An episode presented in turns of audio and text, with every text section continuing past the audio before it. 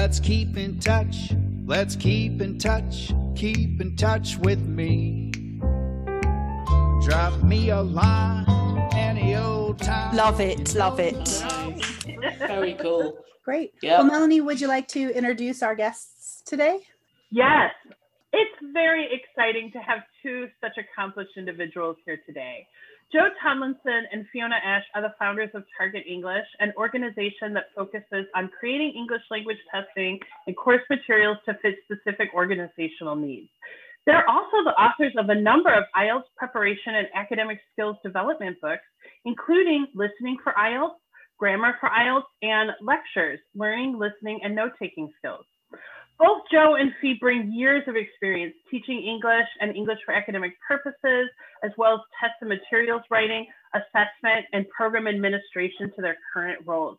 Uh, Jo and Fee, did I leave any of your amazing accomplishments out? I don't No, think so. but I, feel think you've covered exhausted. everything. Yes. Is it not time for retirement? 2021. Right. What's interesting to me about Jo and Fee, if I could take it back to myself for just a minute, is that we actually know each other. We became acquaintance, acquainted through a mutual friend. And in fact, we've worked at many of the same places, but only Jo and I have worked together at the same time for like four weeks. It was like the shortest time, but that is for those of you who work in the English language industry, that's that's the nature of the circuit, as I've I've heard it called before. It's, it's in fact quite a small world for the possibilities to travel around the world. So, Jo and Fee, how are you guys doing? yeah, well, good, thank you. yeah, it's not so How's life in bad. It's starting to get cold here, so uh, I'm not going out so much. Glued to the computer. But cold is kind of a relative term in Spain. I mean, I was I'm in I'm in Los Angeles and I was just outside feeling a little bit cold, but it's about 68 degrees or maybe like 18 degrees. So I realized I was kind of a big baby. I don't know. What is what, what, what's cold like in, in, in Spain? Depends which part you're in. I'm in the north, so it's very much like being in the UK. Um, it's winter, it's cold, it's raining. But yeah, down south with Jo, it's uh, a little bit different. It's uh, very much a country of uh, many weathers. I see. I uh, personally, I learned when I lived in Abu Dhabi that I actually just really like being warm all the time. Here in Los Angeles, it's sunny almost every day, and I do get crabby on the days that it's actually cloudy. I'm just like, Wow. but that has very little to do with what we're talking about today. I want to know a little bit about how you got started in this industry and a little bit about your background, if you guys could tell us. Jo, do you want to go first? Okay, yes. Uh, so Fiona and I used to work together many years ago at a, a language school in the UK. And we both started taking, we started in EFL, but we started taking different routes. So Fiona started down the academic English route, and I got into academic English and then slightly into testing. And we just had always talked about what we thought should be done or could be done and if we could do it better. So we decided once bravely to to try and uh, and make it better, I suppose, and and use our skills together in order to do that. And that was about 12 years ago, I think, or 11 years ago, and we've been been doing it ever since. I think I think that's a, a short summary. I think it was also round about the time when people in the industry were looking to kind of move away from one size fits all kind of hmm. materials. And we've been working with those kinds of scenarios on different courses where there wasn't much variety.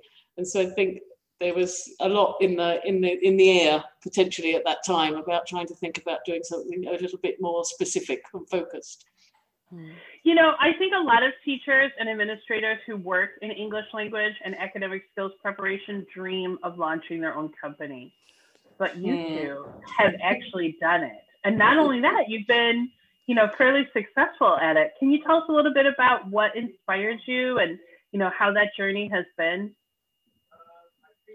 I think we were we were inspired ourselves to do it actually, Mm. and it hasn't been the journey I don't think that we thought it would be.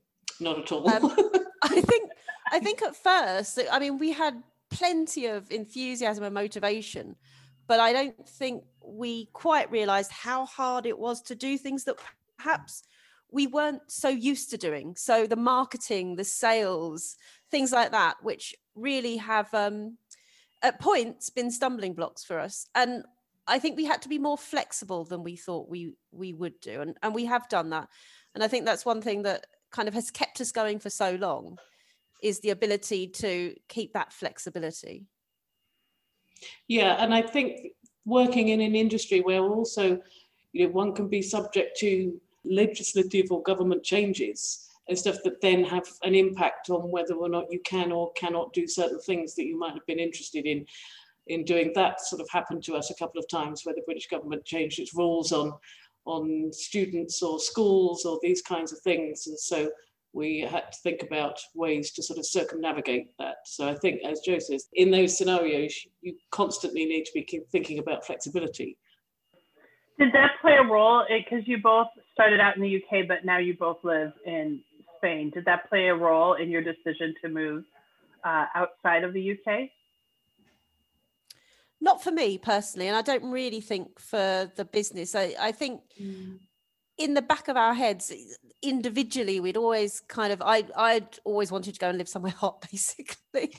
I hear you. I hear you.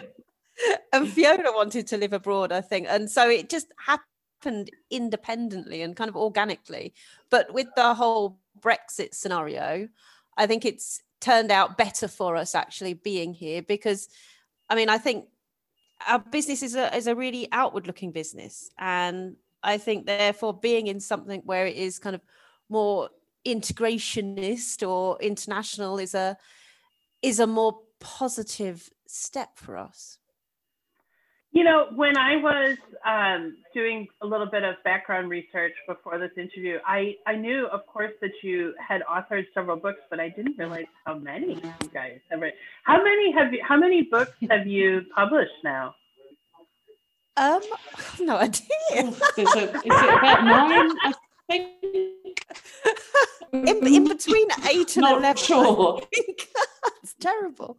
Um, we've just finished one now though, so that hopefully will be um coming out next year. I think. Oh, um, what's it called? Add add one to the list. it's an IELTS activity book that will be coming out next year. So how did you get into book writing? Because I think, again, I, I think a lot of people who listen to this will be really interested in the fact that you have your own business and that you have written a lot of books. Because, again, these are things that I think many teachers uh, and administrators have an interest in. So I'd love to know a little bit about how you got into book publishing. Well, not publishing, but writing. Well, what happened is that we had it was i think our first year in business and we had a website with quite a specific vision of what we wanted to do with ielts at the time which was really trained towards the certain skills um, which at that time wasn't really being done i don't think. Um, so because we had specific courses targeting those skills and the publisher we worked with collins um, they had a vision of having books targeting those skills. They actually found us and approached us to write one of those skills book, and that's how we got involved there. What what kind of advice would you give to would be entrepreneurs or or materials writers? Oh well, um, my advice uh, for materials writing is to really think of yourself in the classroom doing it, and think about how it would work and also to appreciate that it's really not the same job and it's a really different job to teaching. So, whereas I think most teachers are really used to having the company, having some kind of interaction, when you're writing, you're totally away from that and it's quite solitary at times. So, I would say, you know, that it's just different skill sets. Um, and in terms of entrepreneurialism, for anyone who wanted to get into that, I would say don't spread your offering too widely uh, make sure you target exactly what you're going to do and make sure that's the the focus of, of, of your work. And i would also say make sure you do the numbers really well. Um, so it's surprising how important that is. Um, i don't i think i don't know if fee's advice would be the same. We, we shall find out. I would say for the for the writing of materials that i kind of um, grow a, a thick skin um, in terms of feedback. Because if you're working with people, your ideas, whilst they may be perfect for you, if you're trying to you know, disseminate them to a wider audience or get published or get you know sell your materials then you need to be aware that obviously uh, what you're kind of wedded to uh, stuff might not always be everybody else's uh, cup of tea in the classroom. Um, it's you know not pleasant. So it tears apart activities or exercises or thing materials that you've written. But you know it's in the it's in the best interests of the work rather than you as a person. So that would be um, um, my advice for that. So I, I wanted to just break in. So for for any listeners who might not be familiar with your particular area of expertise, can you very quickly explain what IELTS is? And then I'm interested in you touched upon it earlier. What what exactly were some of the pain points or gaps that you were seeing in the IELTS materials that really prompted you guys to develop your company? So IELTS is the International English Language Testing System, which is uh, run by uh, Cambridge and an organisation in Australia and the British Council. And it's the test that um, international students can take in order to get access to higher education in the English speaking nations. So and in terms of the gap that we were looking at, in I used to do a lot of teacher observations when I was managing, and there was quite a big difference between inexperienced teachers and experienced teachers who understood the exam. And really, what we wanted to do with a lot of our materials was break this down for both teachers and students and to really explain kind of the how the exam works why it's like it is. So yeah i think um i mean we certainly noticed with a lot of the the course books at the time that it, it there was a, a certain i don't want to say one size fits all approach but the, the course book covered everything and it was generally followed. And we found a lot of students had different kind of skills. They some were better at, for example, speaking, and some were poorer at perhaps even listening or reading. So we took an approach that very much focused on that. And also we really looked at strategy. So I did my master's at language testing. So that kind of helped us feed down and try and uncrack some of the things from the exam. And I I use uncrack, but you know, it's not you have to be good at English to do well at the exam. So, you know, only uncrack as much as you can. yeah. But you know what I've learned again as kind of an outsider working with with Melanie is is how many strategies there really are for um, not just general exam taking, but for this specific exam to yeah. be successful. It is a complicated mm. exam for sure. Yeah. And I don't know if you'd agree, Mel, but I mean, certainly I think a lot of uh, a general approach to IELTS doesn't isn't always helpful. I agree. I definitely agree because, mm. as you said, students, just like everybody, you have different points that you're strong at and you feel more confident in, and then other points that are just harder for you or you find uh, more challenging. So that's an issue. Plus, obviously, as you said, you need to be good in English to do well at the exam. But even mm. somebody who's a native speaker could get a, a, lower score on that exam than they would expect. Yep yeah. Um, yeah. And I have personally found, as I'm sure you have found, that, you know, because IELTS, like the TOEFL exam, which is test of English as a foreign language, these exams are used a lot for uh, university entrance, as we know, and also immigration purposes. So they're considered very high stakes exams. The people who are taking them frequently have really important goals tied to them. So what happens is you have students whose uh, language level is actually kind of low. And they may be quite determined to take this exam and do well, but because their language level is low, they just cannot hit the mark that they need to hit. So it's, it's yeah. I, I don't know. I, I, I have found that, that you, you run into kind of this issue with lower level students who could be quite motivated, but they mm-hmm. just haven't quite developed the skills yet. And then yeah. higher level students who think they don't need to do anything, and actually they do.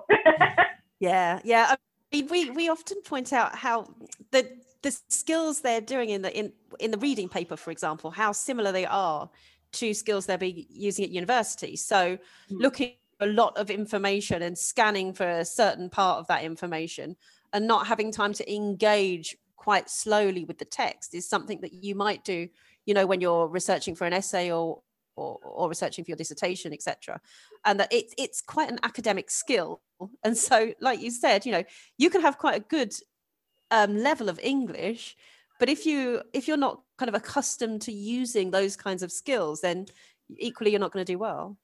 And I think it's interesting because at some level, it's different to a lot of other tests that test knowledge that you've or skills that you've accumulated. This Yeah. is kind of preparing you for something that you actually haven't done yet. And many students may not have even done this in any other languages you know, that they're more familiar with. And so they don't really have any parallels or experience to draw across it. So they sort of see it as this magic key. And you're kind of saying, well, it's more the whole toolkit kind of thing. Yeah. and you don't have any tools, and I don't have a magic key. And so that kind of disconnect in trying to um, communicate what the exam is for um, can be quite problematic, I think, sometimes. Plus, I think, you know, it's funny you brought up this idea of the magic key because I have found, as I'm sure you have, that, you know, students will sort of fixate on a number that they want for Mhm. IELTS or for TOEFL. And what I like to point out to them is that that's actually the minimum. Okay. So think about yes, think about think about what minimum means in terms of school. Minimum proficiency is not a good grade. That's the mm-hmm. minimum. Now I'm not Yeah. saying don't aim for that, but what I I, I am saying is you're probably going to have to do more work, potentially quite a bit more work to achieve those goals. Obviously, that's if you're going to mm-hmm. university. If you're trying to get into another country, that's a that's a whole different skills that you gotta. But once again, it's the minimum, right? So Yeah. um, Yeah, yeah. you might be able to order at a restaurant, but can you have a long conversation there with the waiter? Maybe not. I don't know. Yeah. quite. Amy, you you had asked about pain points, and I think that's a that's a really interesting question.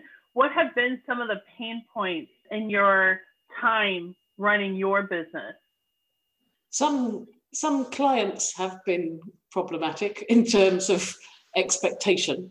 So you know as with all things in life managing expectation is is a, a challenge. But there have been clearly times where somebody hasn't i would say paid us enough for the amount of work that's been involved in a project or how they estimate that kind of thing. And so those can be difficult trying to negotiate those kinds of things. You know when you're when you don't really have any experience, it's not like either of us have spent time in the city or something being, Well, you know, cutthroat kind of people. And so you come at this with a, you, you know, you, you're not quite sure how to position yourself a lot of the time.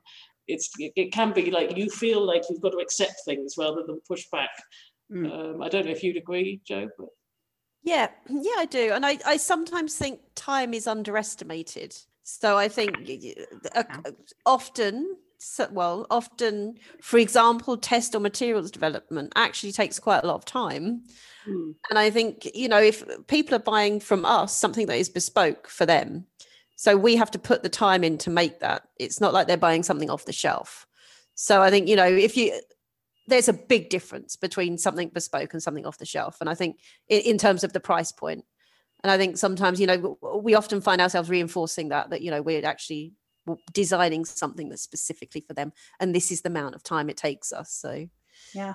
You know, Yeah. there, as as we've been talking to you and to a few other eh, entrepreneurs in the ESL industry and even in Melanie and I in our work together, it is a challenge when you're starting your own company because you may be the content expert, but like you said, you all of a sudden have to deal with sales and marketing and cons- I mean consulting. What you're doing is you're really consulting to these Mm-hmm. specific clients and that has a different skill set than what you necessarily came into the business with. So it, it's a lot to Absolutely. deal with. But I will say, don't be afraid to ask for more. Ask for what you're worth. That's I tell Melanie that all the time. It's hard because English language teachers are used to being kind of undervalued. yeah, absolutely. yeah. No, it's very Our, true. in the UK, our accountant once told us that when we met him one year. He said, "Ask for more money. Always ask for more money." I love that. Yeah, actually, um, you know that that issue, the issue of money and the undervaluing, I think, of of what English language teachers do, has come up so many times because I think it's a really big issue. There is, in fact, quite a bit of money to be made, as we know, in the English language industry. And when you go to the right conference, I, I remember I went to a conference in Berlin a few years ago, and you know, I had previously only been to academic conferences, and I walked into this conference, and you know, the the displays were just amazing. Everybody was dressed mm. in fabulous business suits, and I thought, oh, this is where all of the money is. yeah, yeah, you know, yeah. I mean, it's a very interesting issue.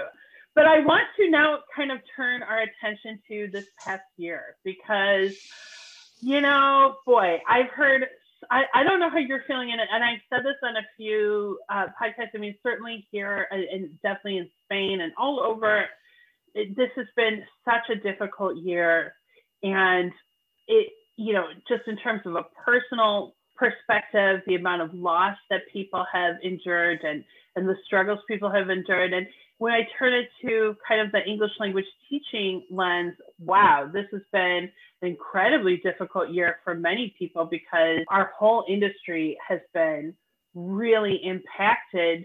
But I actually think there are, in fact, a lot of positives that can come from this. My my feeling about English language teaching, I don't know if you uh, will agree with this. I feel like we're always a little bit behind, like five, ten years behind. I mean, I, I, I started teaching in 2002 and we were still using tape recorders, which like mm. that just makes me laugh to this day. And I feel like it's just indicative of the entire industry. So I kind of hope that this is a transformative experience that will actually push us forward in a really positive way. But I'm wondering about your experiences this year. How, how has COVID 19 impacted your roles and your business? Um, I think it has impacted our business quite a lot, actually, because a lot of our work is developing tests for universities. And that's fine if you can get students into a test room. and then there's a lot of, oh, what are we going to do? And we have to then put in place or try and put in place plan Bs, plan Cs, plan Ds, depending on the changing environment that we're working in.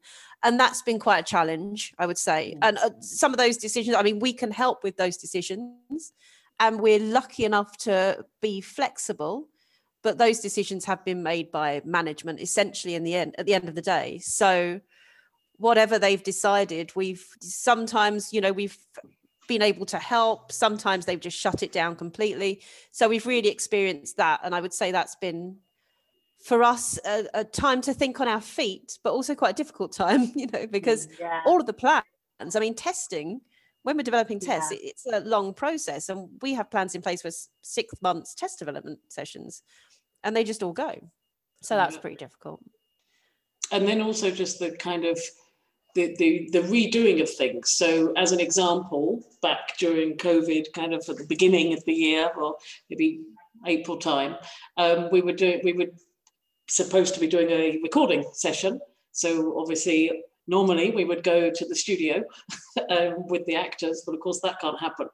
Um, and then there's a, a, lot of, you know, the, the studio are very good. They are accustomed to recording with people, you know, in their own house. But then we had all the actors in you know those like like people talk about with podcasts where they're under a duvet kind of attached to some kind of the clothesline in order to kind of get decent sound quality. They're all out buying different types of microphones because they're not used to doing this kind of thing being actors. They're not the greatest um, technological wizards stuff in the world. So that was kind of an interesting learning curve for everybody but i remember on that day it was i had I had the most awful headache by the end of it um, because it was just so intense and working in a way where you've still promised somebody something and you can't do it. But we were very much in the in the hands of the studio guys uh, but i would say that was a good thing it was it was great that, yeah. that that audit that recording session was the first one i've joined in about a year and a half since i've been in a different country.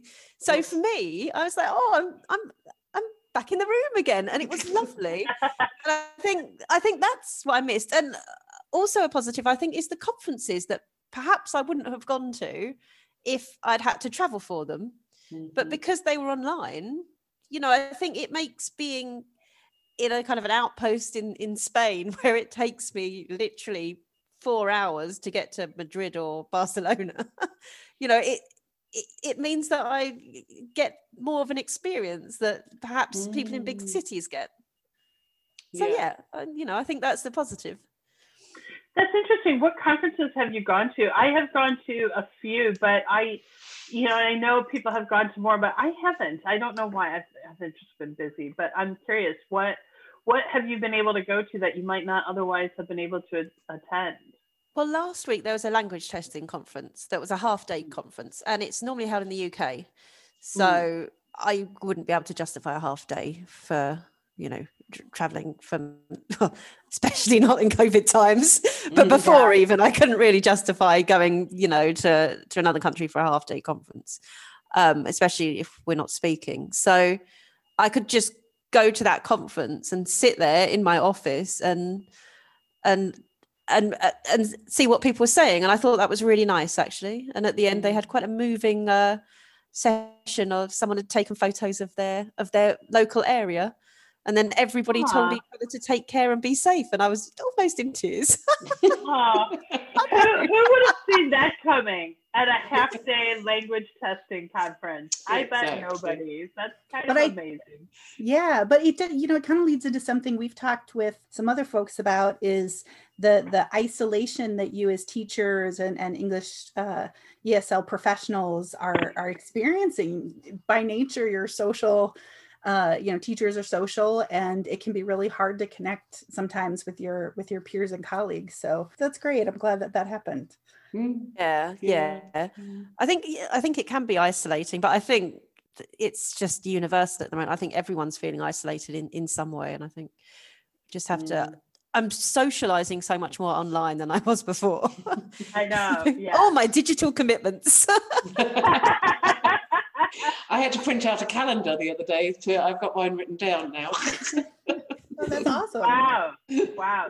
That, that's getting more confusing. sociable than that's more sociable than me, but I might have to follow your uh, lead on that one.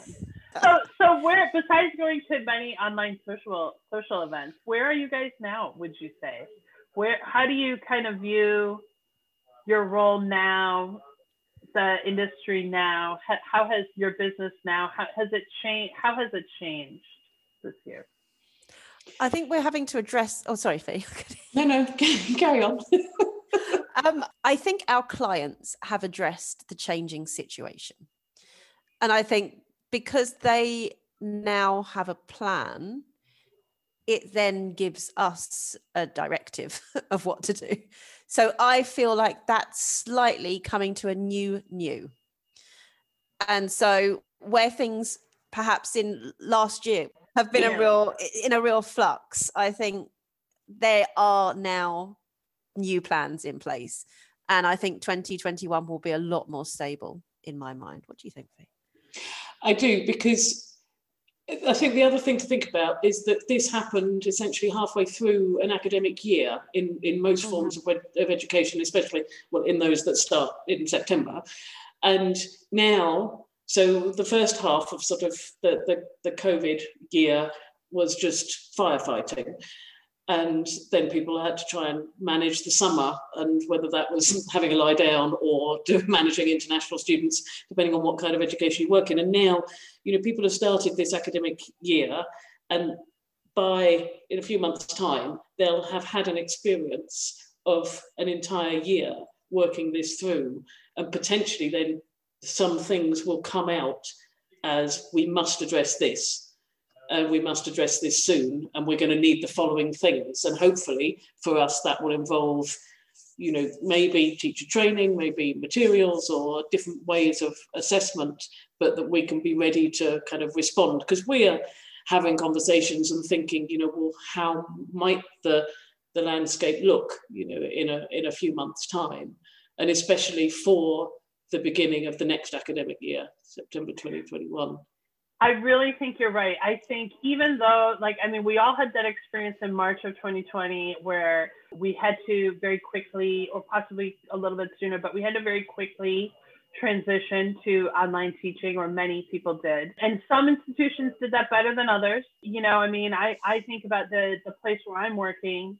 They, I feel like they sort of knew that it might happen. They weren't sure, but they, they, they had sort of a, a lot of preparation and it went okay. It wasn't perfect.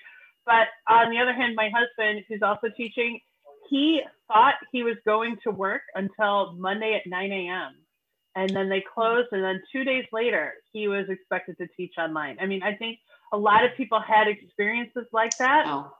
mm. and then even even this autumn it's still been a lot of firefighting because of course we've been mm. trying to get schools open and and then some schools have opened and then they've had to close and is it mm-hmm. safer to keep them open or closed and that's all been very problematic but but i agree with you you know, because we are getting the vaccine and I, I do think things will be more controlled next year. I think we'll still be dealing with the pandemic, but mm-hmm. I think by the time we get to the end of this school year, people will be saying, okay, what worked? What didn't? What do we mm-hmm. want to keep? What don't we want to keep? I, I am of the belief that we will keep online teaching. It's, it, you know, prior to this year, online teaching obviously happened, but it was seen as, I think, more niche. And mm-hmm. I believe that in the future, that this just this is just what we will do. It doesn't mean that there won't be face-to-face school. Of course mm-hmm. there will be. That's very important. But I kind of see I hate the word hybrid. I prefer the word combination. Like there will be some sort of combination that you know part yeah. of what you do will be face-to-face and some of it will be online. Mm-hmm. I think that's going to be great. I don't know. That's just, but I'm an optimist. So.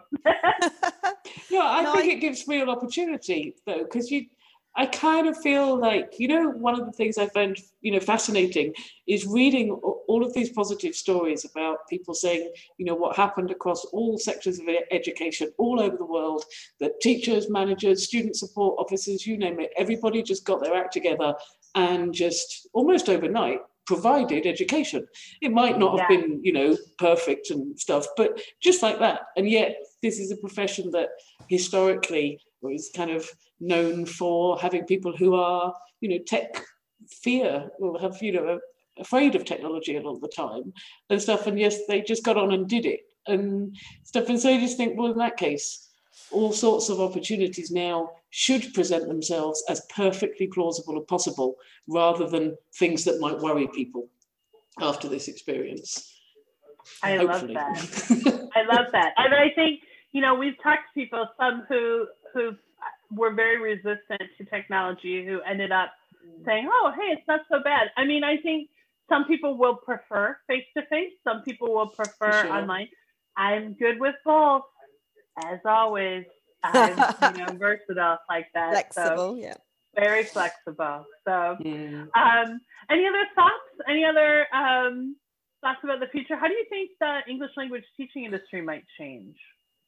Well, I actually do have a thought, and it comes from a testing perspective, and I think testing will change quite a bit because mm. there are a lot of issues over test security happening right yeah. now, as you can imagine.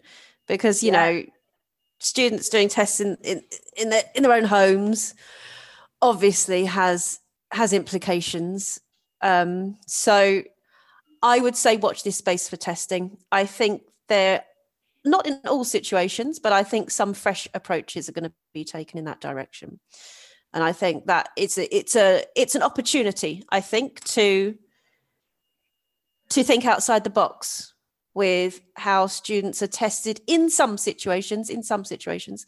So mm. i would say that is possibly an area which will be quite interesting and one to watch this year next year.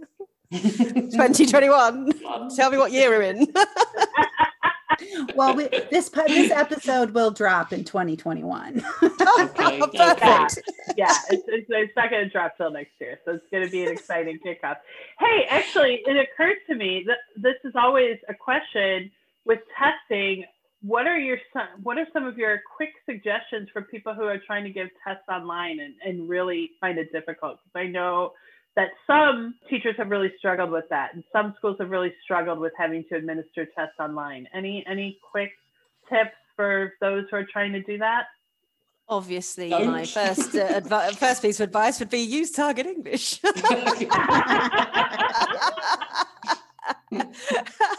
we can help your, your testing needs. otherwise i mean i think it needs to have an institutional approach you know if you're doing if you're doing informal assessment with students as you're doing the class absolutely fine. But if you're meant to be designing test items that's a whole new ball game and you need some help with that.